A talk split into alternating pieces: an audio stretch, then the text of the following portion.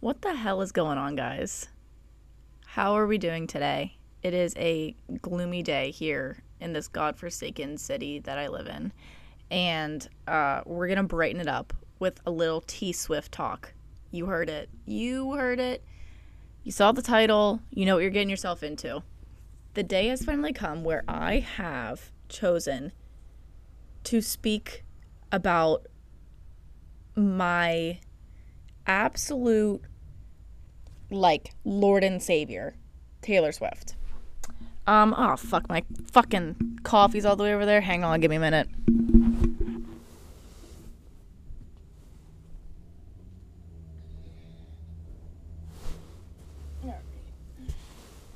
Goddamn beanbag chair. Jesus Christ. Alright. Damn. so, I am back again. Um, I don't know how many of you guys watched the video portions, but back again with my embarrassing dome lid. Because yet again, I forgot to say that I didn't want the whipped cream on top of my uh, chestnut praline latte. So, here we are. Um, starting to film more like in front of my window because it just has like better lighting. Um, the way that my like apartment is set up, my couch just like doesn't really get great lighting. Um, even though I kind of like that setup better because it's like comfier, it's on my couch. But I have a little beanbag chair that we're uh, we're just gonna utilize from now on. Um, so today we're getting into um, Taylor Swift. Now, I encourage the people who don't, you know, really like Taylor Swift or, you know, are on the fence about her. It's like, oh, you know, I don't really like, I don't really like her. I don't really like her music, but like, I don't hate her. I don't have anything against her which everyone's entitled to their opinions. However, I say that I encourage them to listen to this episode because it I, I'm providing not just like me saying, "Oh, she's the best," like she she's just she's so awesome. Like I came with facts. So, if you're on the fence about her, listen to this, and if you still are like, mm, "No, she's not for me," then that's fine. That's fair. I just want to present my case. Um, and I, again, this podcast is about things that I'm passionate about, and lo and behold, this is it. This is like the big kahuna. Um, background. I think I, I, I arguably have a degree in in Taylor Swiftology. Um, anyone who knows me knows that she is just like my sole purpose for living. It's sad, but that's just the truth. I've been a fan of her since I want to say 2007 maybe, 2008. Uh, my sister was uh, like doing this project in elementary school and she used our song by Taylor Swift as um, the song for her project and I hadn't ever heard of Taylor. Meanwhile, I'm also like seven in this scenario, and so I think um, I got like a CD, you know, her first album CD, and I just couldn't stop. And I've gone to all of her tours, except for the Fearless tour, because I had just became like a fan at that time. So. Um, and I don't want to talk about the Eras tour because it's a really sensitive topic for me. Um, it's not something I'm okay with. I didn't get tickets.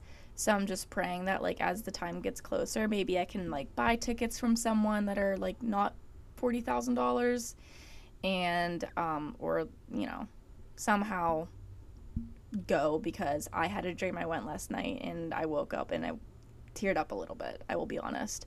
So yeah, we're not gonna talk about the Eras tour. Very sensitive topic in this household. So we won't talk about that.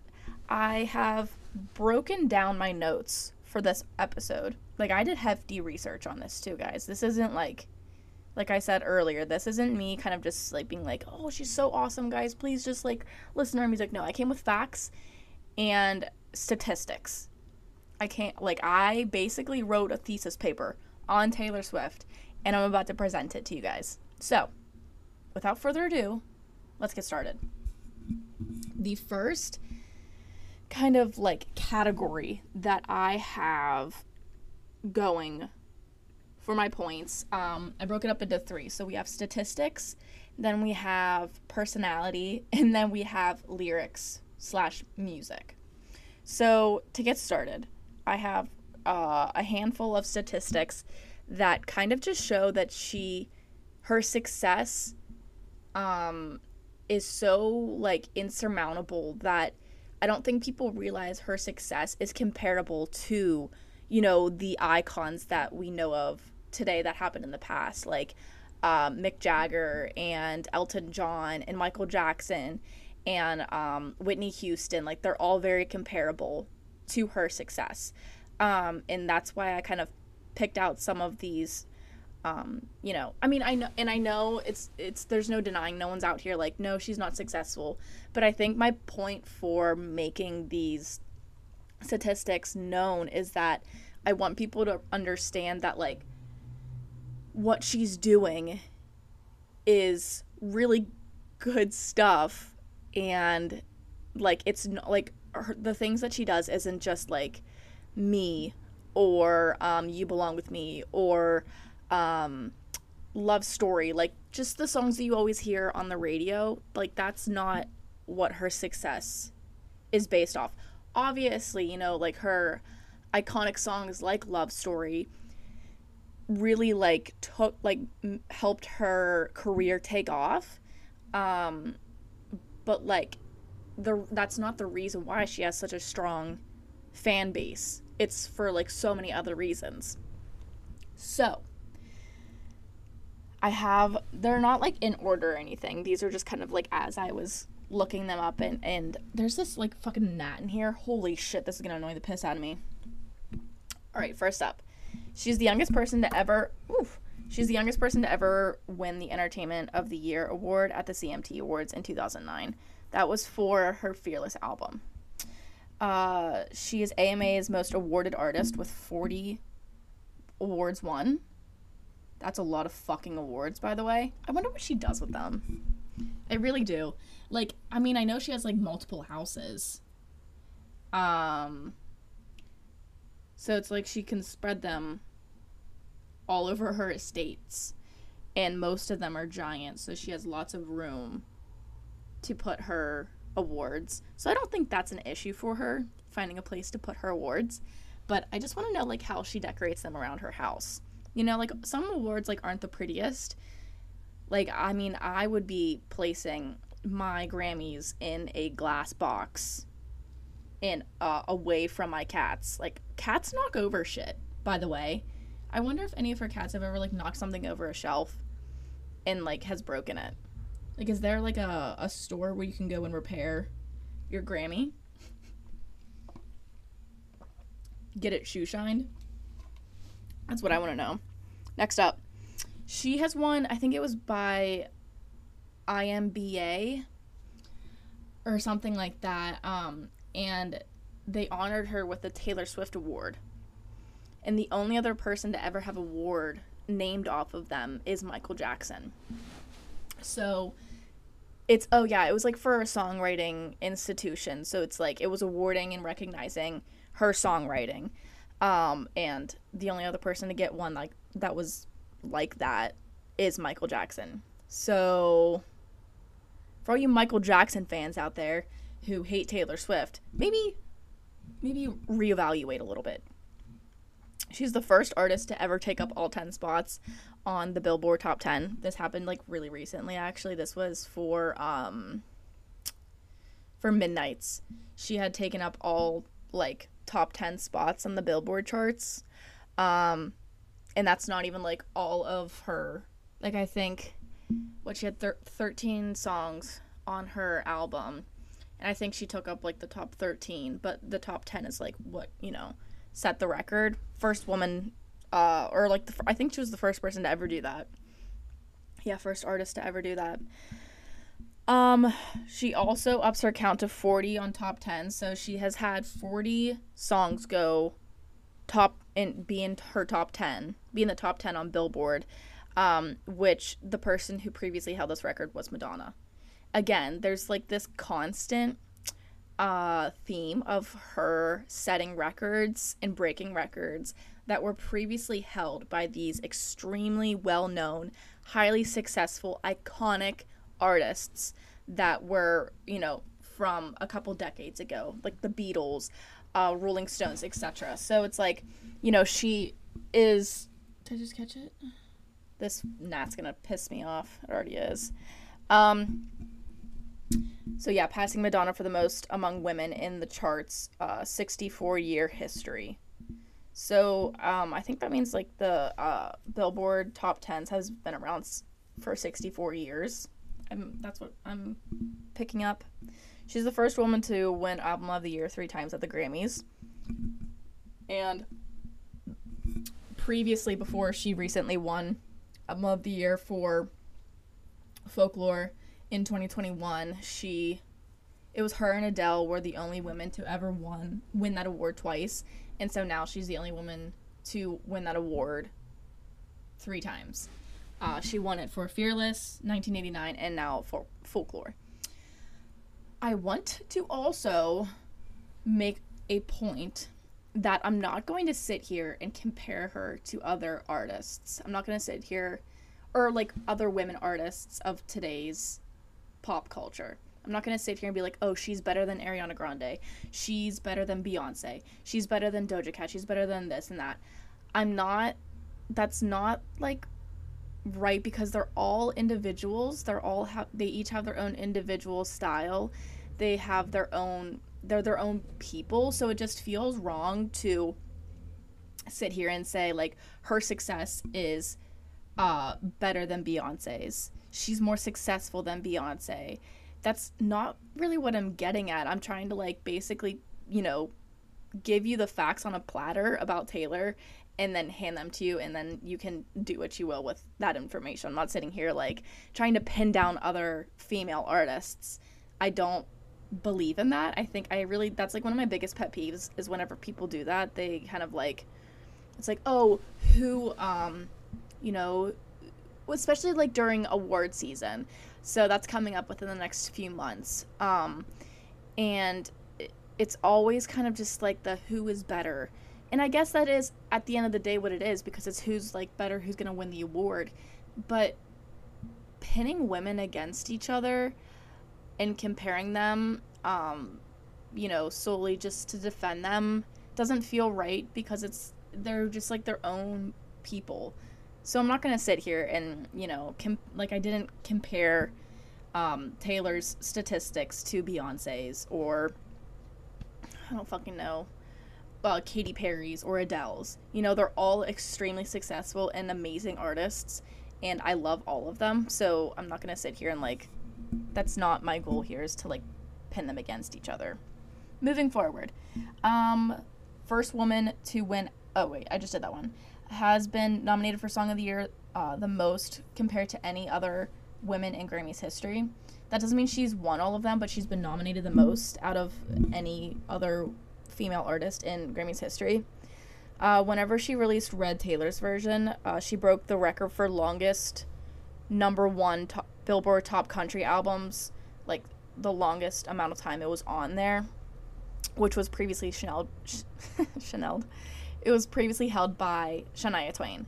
So again, kind of like showing that, you know, her success is comparable to and I know I just said I wasn't going to compare, but I'm not like saying, "Oh, Shania, Shania Twain sucks ass."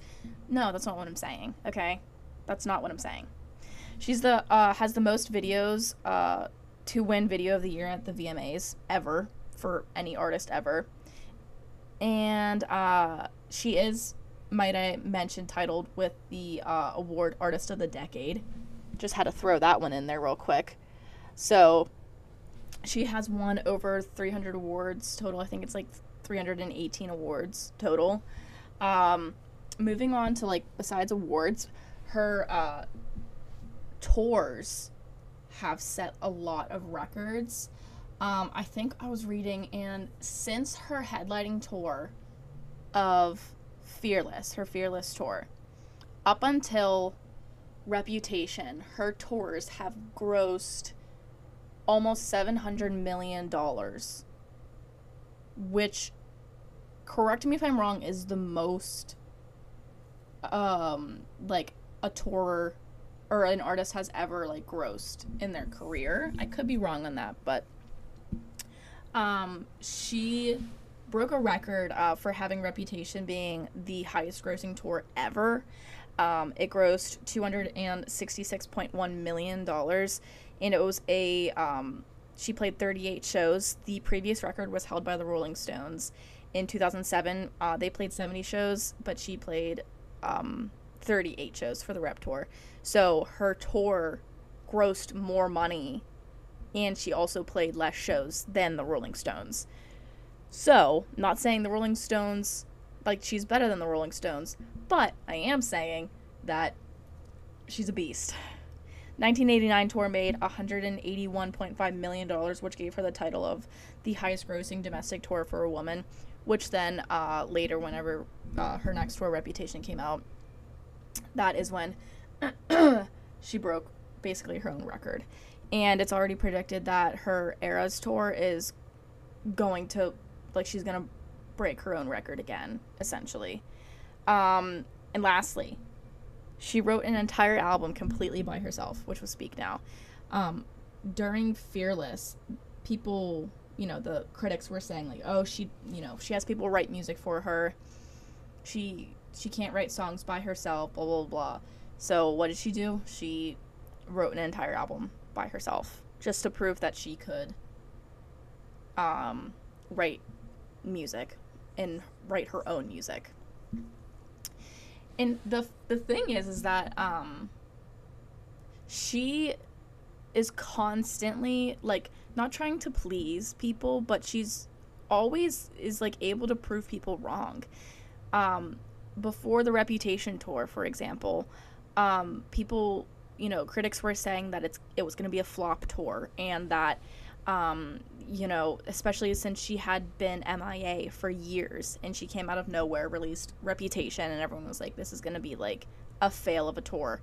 Meanwhile, it's the t- like the highest grossing tour to date.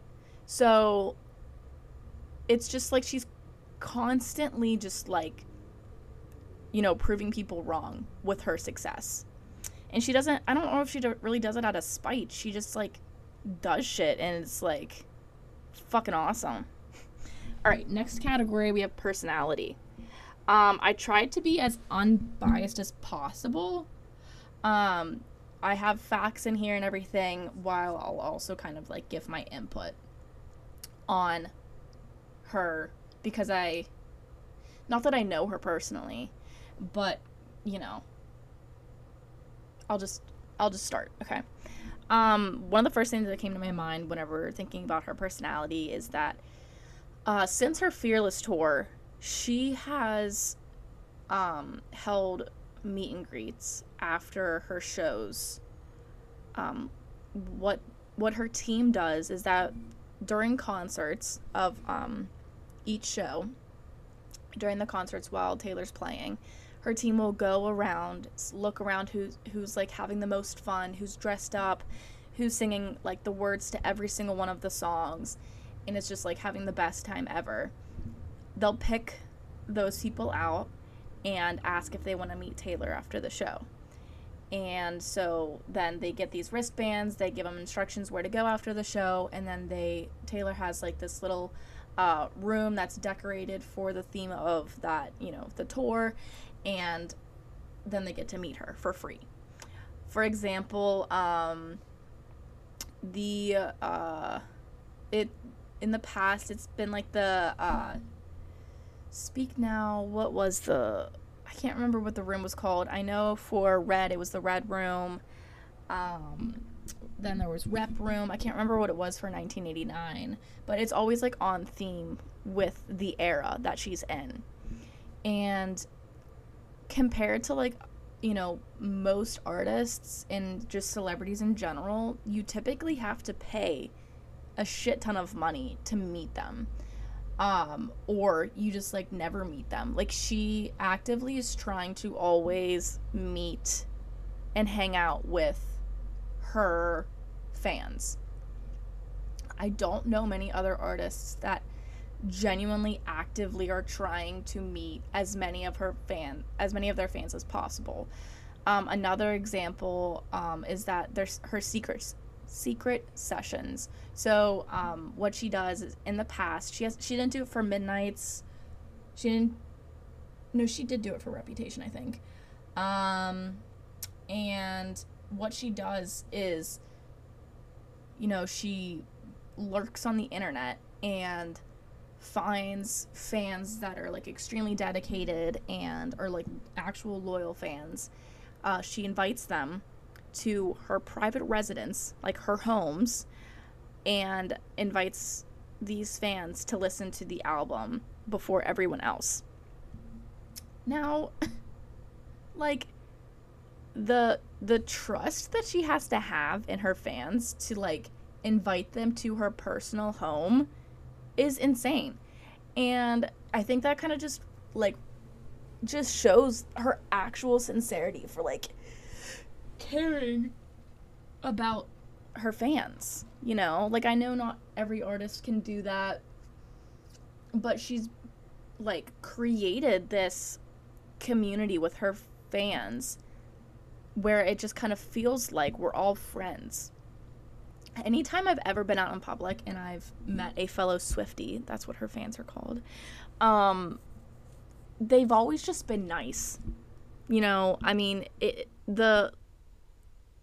I don't know how she did it, but she has created such a strong fan base that, like, if you're a Swiftie, like, you're a Swiftie till the day you fucking die. And you don't get to coin the term Swiftie if you're not going to defend her till the day you die. Okay.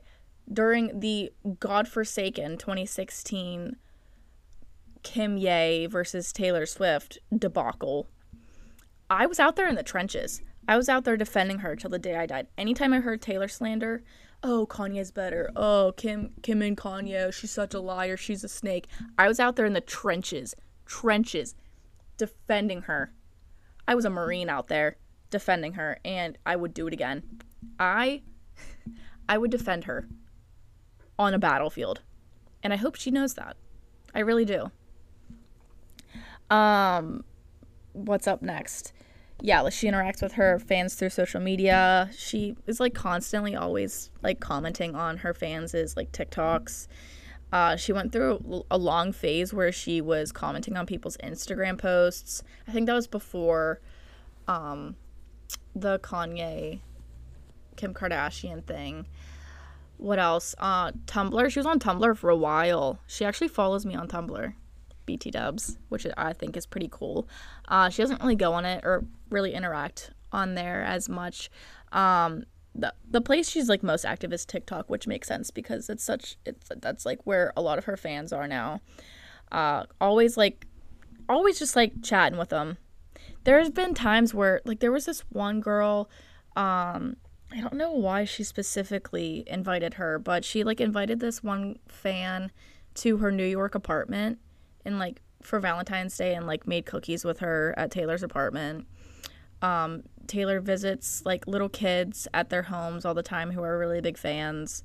Uh, now this hasn't been like as she used to do this a lot more, especially like pre-pandemic, but um, it's kind of hard to now. I think, especially since she's so busy. I think with re-recording albums and just like making other music and and whatnot. So that makes sense. Um, her philanthropy, uh, I was doing a little research on that. Um, just some quick numbers. Um, she's donated a million dollars to the Louisiana flood victims in 2016, $100,000 to cancer research, $60,000 to music departments across six universities in America. She's donated to the WHO and Feeding America organizations during the pandemic and offered to sign uh, a guitar to the National Health Service as a way to auction off and raise money uh, for the organization during the pandemic. Now, I don't have a like I don't think it's you know publicly known about like all of the numbers and amount the amount of money that she's donated, but as a fan who constantly knows her every public move. I know that I have like, you know, read countless articles and updates on oh Taylor just donated to this fan who is you know her house just caught on fire and Taylor like donates money um oh this you know uh, there was this one oh yeah uh she went to um a fans bridal or baby shower maybe like made a whole vlog about it like taylor was vlogging about it uh surprised her i think her name was gina surprised her at um her her little party and like just took her time like took time out of her schedule to like go hang out and fly out to this woman's party because this fan asked her to what other artist is doing that, by the way? Uh, I don't know.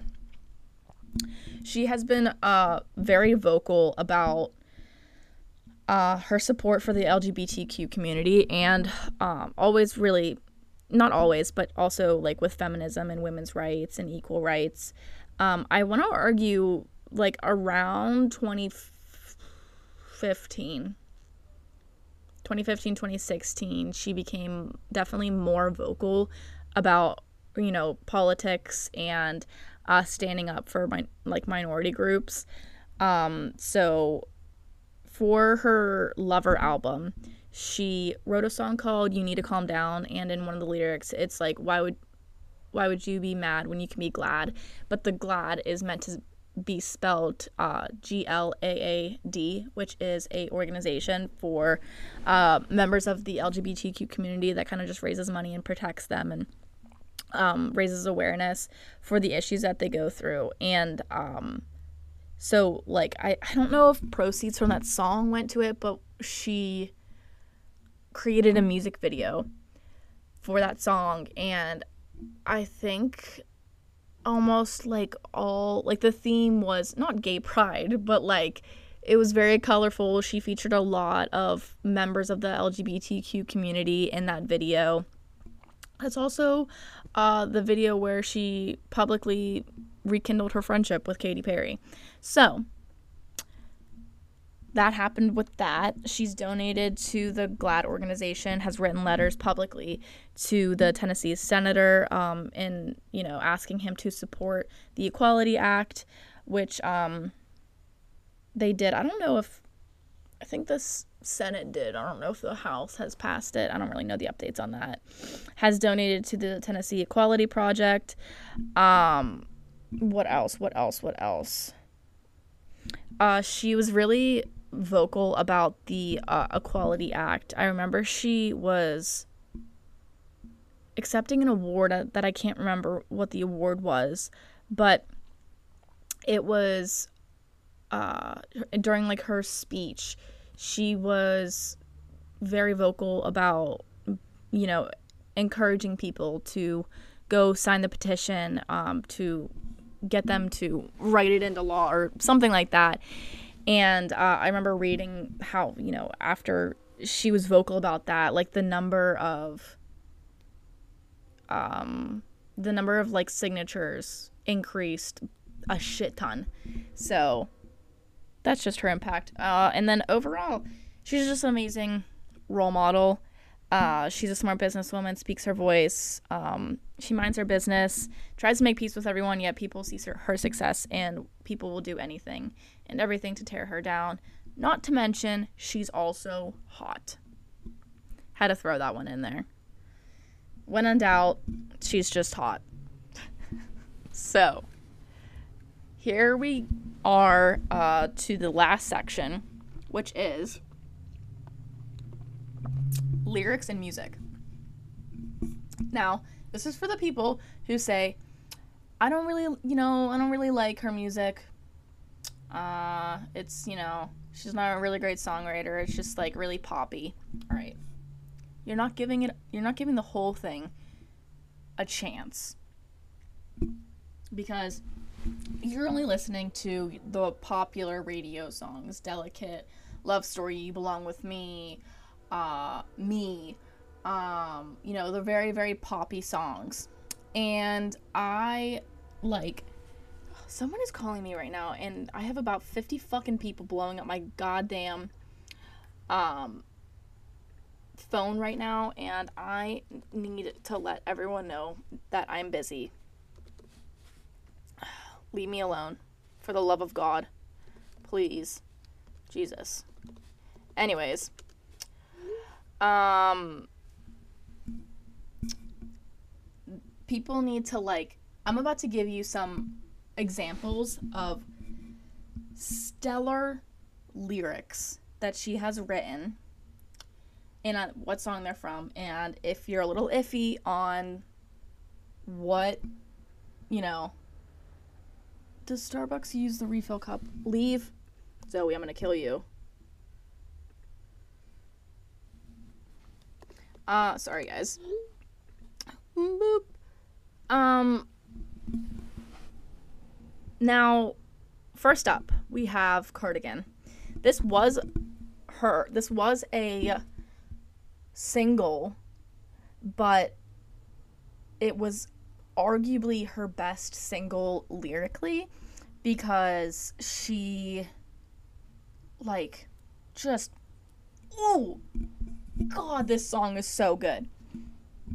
I picked out a, a lyric specifically uh, one that really stood out to me um and it goes, But I knew you'd linger like a tattoo kiss. I knew you'd haunt all of my what ifs. The smell of smoke would hang around this long, because I knew everything when I was young. what the fuck, dog? Are you kidding me? I knew you'd linger like a tattoo kiss, first of all.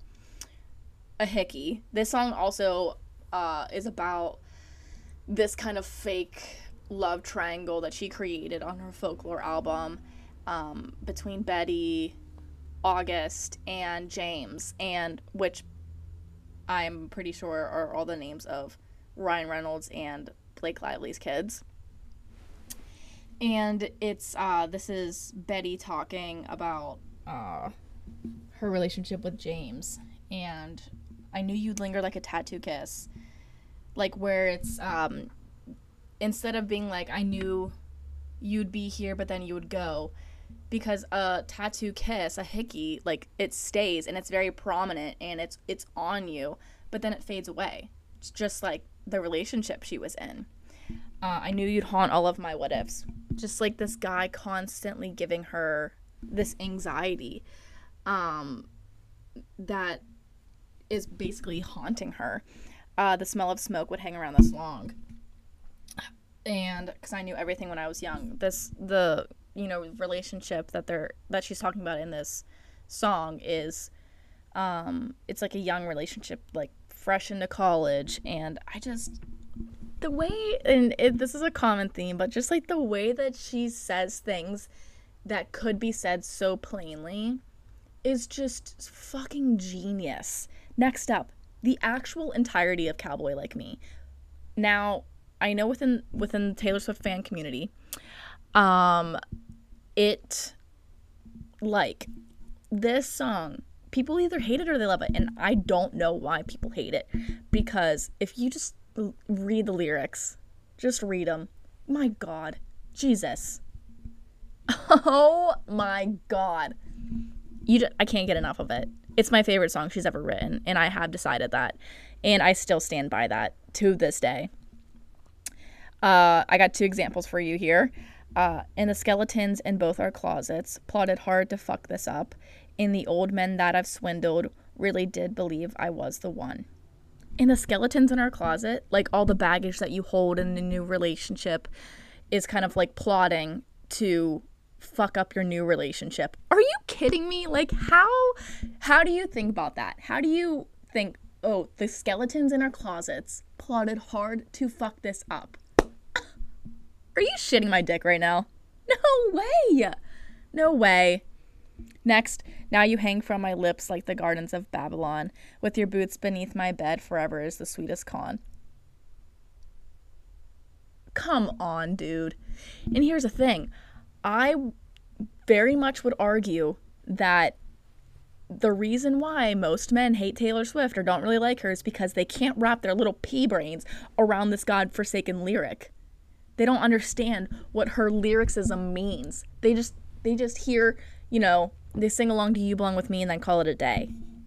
And then they slut shame her. Okay?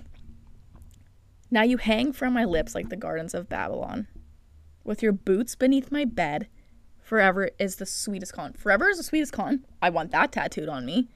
Eventually, I will be getting a tattoo that represents some, like the song Cowboy Like Me. Maybe like a little cowboy hat, honestly. Because that song, this song means fucking everything to me. Please, please, out of all of these songs, please listen to that one. I, I do think you will enjoy it. Please. And if you don't, then there there's just something wrong with you. Um my personal favorite lyric from uh, the All Too Well 10 minute version, by the way, 10 minute song. Also, fun fact it's the longest song to ever be number one Billboard top hits. so, just a just a little fun fun fact for you. Um, quote: Here we are again when I loved you so. You kept me like a secret, but I kept you like an oath. Are you?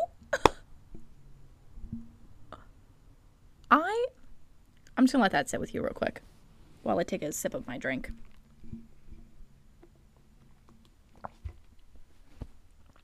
You kept me like a secret, but I kept you like an oath. Basically, she's saying fuck you. You you didn't tell anyone about me and you kept you kept me a secret, but I I would have died for you. I I wanted to keep you hand on the Bible. I wanted to keep you forever, but you kept me like a secret. Just dagger in the heart. Dagger in the heart. Next up, The Lakes. This is from uh, her album Folklore as a bonus song. A red rose grew up out of ice frozen ground with no one around to tweet it, while I bathe in cliffside pools with my calamitous love and insurmountable grief. Now, I don't know what the fuck com- clamat with my clam- calamitous fuck me with my calamitous now let's copy this and we're gonna define it. Like, what the fuck does that even mean? When she first came out with this album, um, I was like, I was looking up words left and right listening to this album. It means um, catast- catastrophic or disastrous. I feel like I can't speak English right now because she's just I'm just so fucking worked up over my love for her. Insurmountable insurmountable creep. I can't speak right now. A red rose grew up out of ice frozen ground with no one around to tweet it. Now, this song is kind of about her relationship with um, her current boyfriend that she's been dating for like six years. And it's uh, the lakes is actually a place, I think, somewhere in England, I believe. And it's kind of this well known place where a lot of the poets went to write their famous work. And the a red rose grew up out of ice frozen ground i think that kind of represents how she was she disappeared for so many years between um, 1989 and reputation where um, you know this this ice frozen ground that she had it, it was kind of like an ice age where she was just like gone and then a red rose grew up grew out of it i think that maybe that also could represent how this relationship bloomed out of this dark period that she had when the fucking entirety of the internet was just like fuck Taylor Swift. I hate her.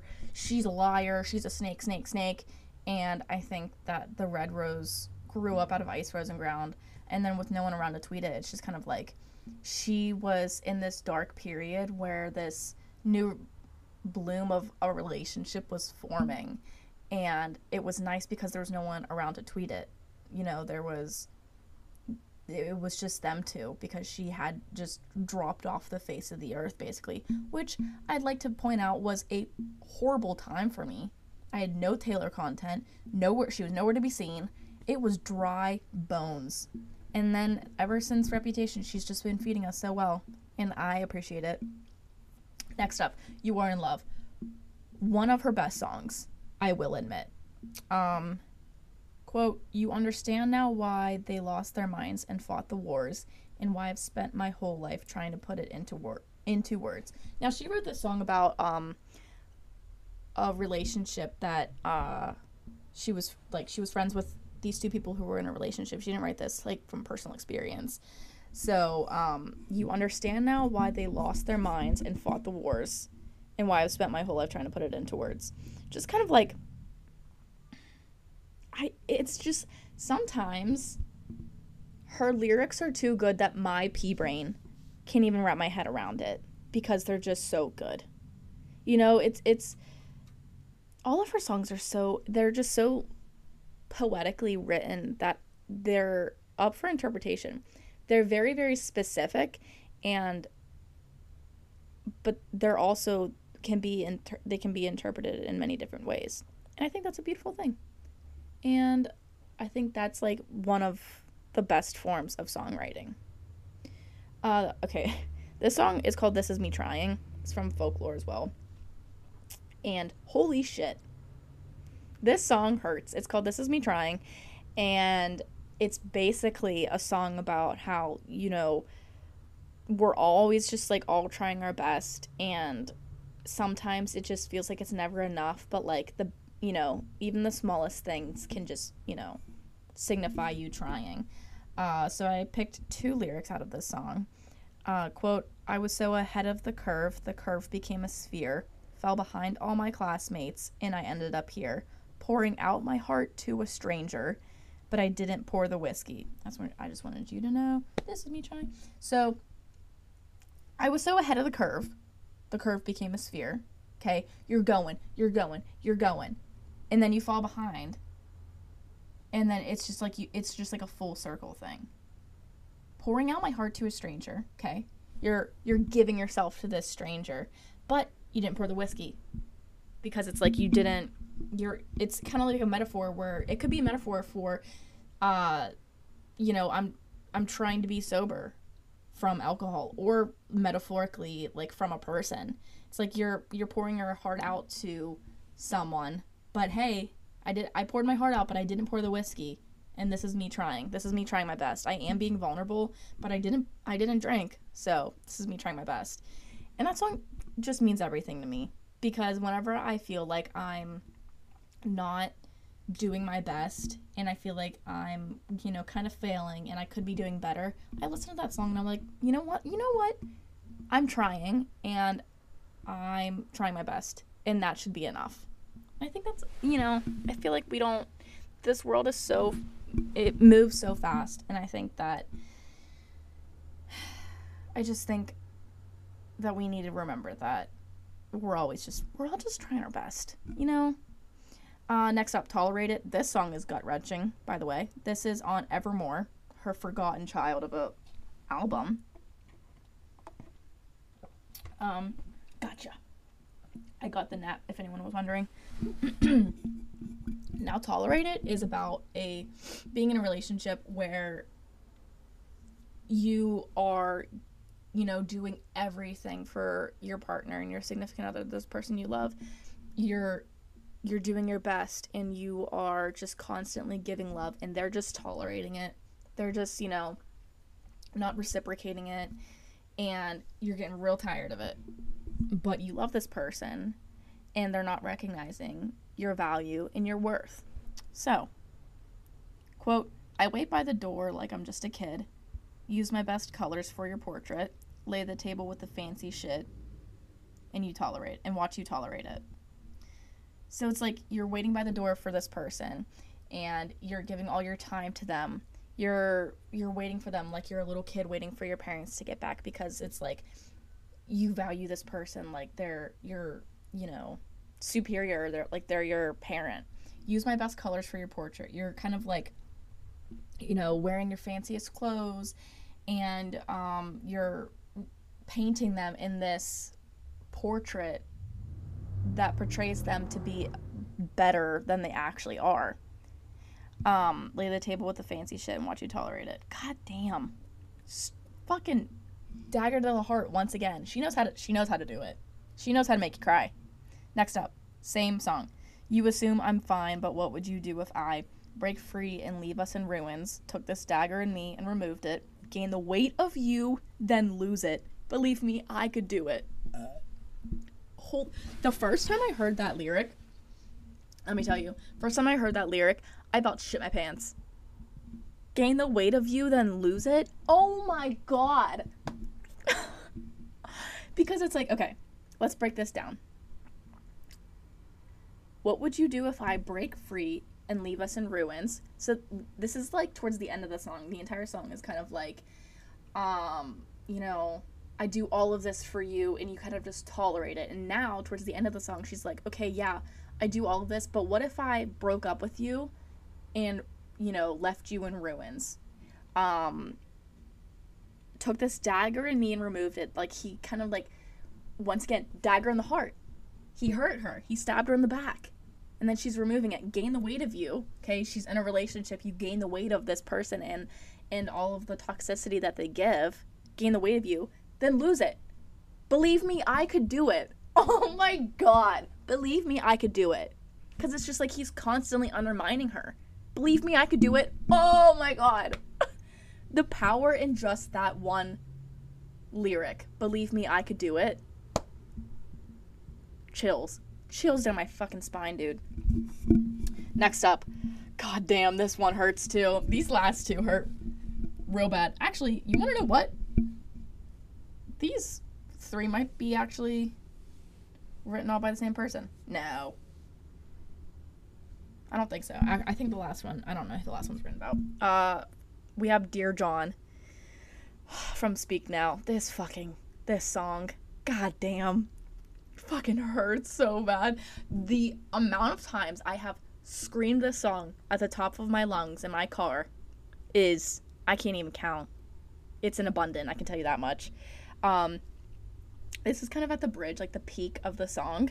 You are an expert at sorry and keeping lines blurry. Never impressed by me acing your tests. All the girls that you've run dry have tired, lifeless eyes because you burned them out. But I took your matches before fire could catch me, so don't look now. I'm shining like fireworks over your sad, empty town. I mean, holy shit. God damn. You are an expert at sorry and keeping lines blurry.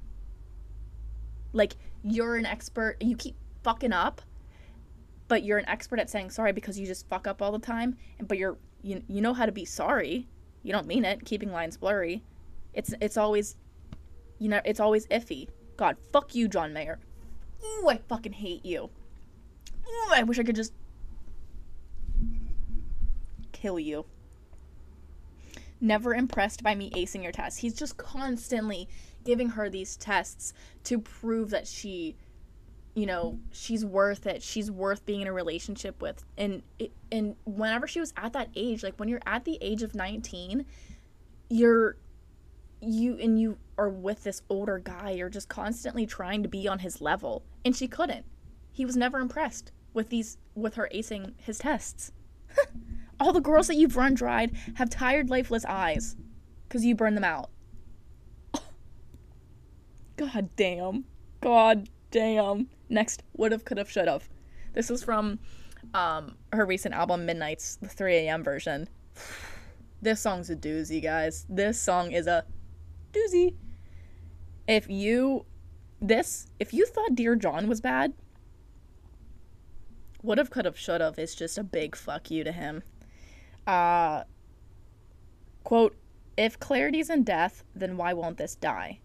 Years of tearing down our banners, you and I, living for the thrill of hitting you where it hurts. Give me back my girlhood, it was mine first. Now, holy shit. I mean, I just gave myself chills. And and the way she sings this is just like the the build up of it and she sounds so like young whenever she's singing it. Holy god damn i should give myself chills again. Oh my god like the power the power? Give me back my girlhood. It was mine first. This could be taken in so many different ways by the way. Um the one that comes to my head right now is that it could be applied for like anyone not even just like in a relationship because i was watching tiktoks that were using this song And as women, we have to just like, you know, we're not allowed to be girls because it's like, oh, make sure you're covering up. Even in elementary school, you know, we, it, it, there's dress codes in elementary school because we, you know, we have to cover up our shoulders and make sure we're, um, you know, crossing our legs and, um, you know, watching out. You can't walk walk alone uh, at night, uh, and it's just like we could never be a girl, and it was ours first, but we got that fucking taken away from us by society and by men. Um, but for in like in this situation, it can be interpreted that like she was dating this guy when she was so young and he kind of stripped that from her because she, you know, had to endure all of this trauma and absolutely just just stomped on her heart. And it's like give it back to me. That was mine first. You you know you as a grown adult dated me and you should have known. You should have known better. I was just a child. And last but not least last kiss on the speak now album. God damn. This is another song. Dear John and Last Kiss are two songs that are just constant. Like I just have, I just scream sing in my car and full blast. By the way, uh, this it's basically like this entire song is you know just is a great example of her songwriting. But I picked out one specifically. so I'll watch your life in pictures like I used to watch you sleep and I feel you forget me like I used to feel you breathe. And I'll keep up with our old friends just to ask them how you are. Hope it's nice where you are. Once again, I'll let, I'll let you guys just sit on that one real quick.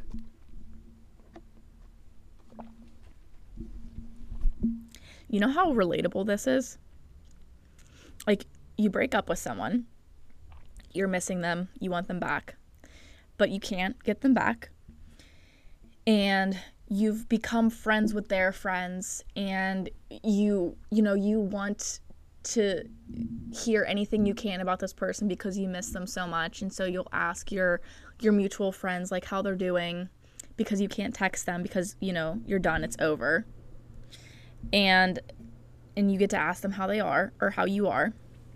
And I'll watch your life in pictures like I used to watch you sleep. Having just like those really intimate moments and then it just like is gone and so now the only thing you can look at are pictures of them online that they're posting. Like you're just living vicariously through pictures of them because that's the closest thing you have to them.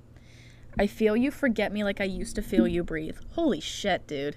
God damn like just these super like watching you sleep feeling you breathe like these very very human interactions that are now like you you can't feel those anymore and the the closest thing you can feel is like distance you know? Watching pictures of you from a distance. Um feeling you forget me is making me feel more distant from you. It's just her mind is fucking insane. Also, not to point out the fact she wrote that song, Last Kiss, she wrote that song when she was like 19. Like 19. I'm tw- I'm 22 years old right now, and I couldn't imagine ever writing something like that. My brain just doesn't work that way, and most people's don't. She's just a very special case. So, that's all I have.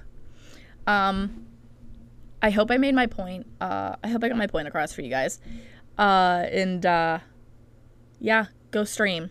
Preferably stream the only songs that she owns, uh, which is everything uh, up until or er, Lover and up until recent. So Lover, Folklore, Evermore, uh, Fearless Taylor's version, Red Taylor's version, and Midnights. I'm really scared if I'm forgetting something, but I can't remember right now. So. And probably Speak Now, Taylor's version, soon. So, me hearing her sing Last Kiss uh, as like 32, 33 is going to send me into a spiral. So, thanks for listening, guys. This one's been a long awaited for me. Um, and thank you for listening. Um, you can subscribe to the YouTube channel, follow the pod on Instagram at Argue with the Wall, but the with is a W. You can rate this podcast. You can follow me on Instagram at Lily M. Fry. And I will talk to you guys next week. Bye.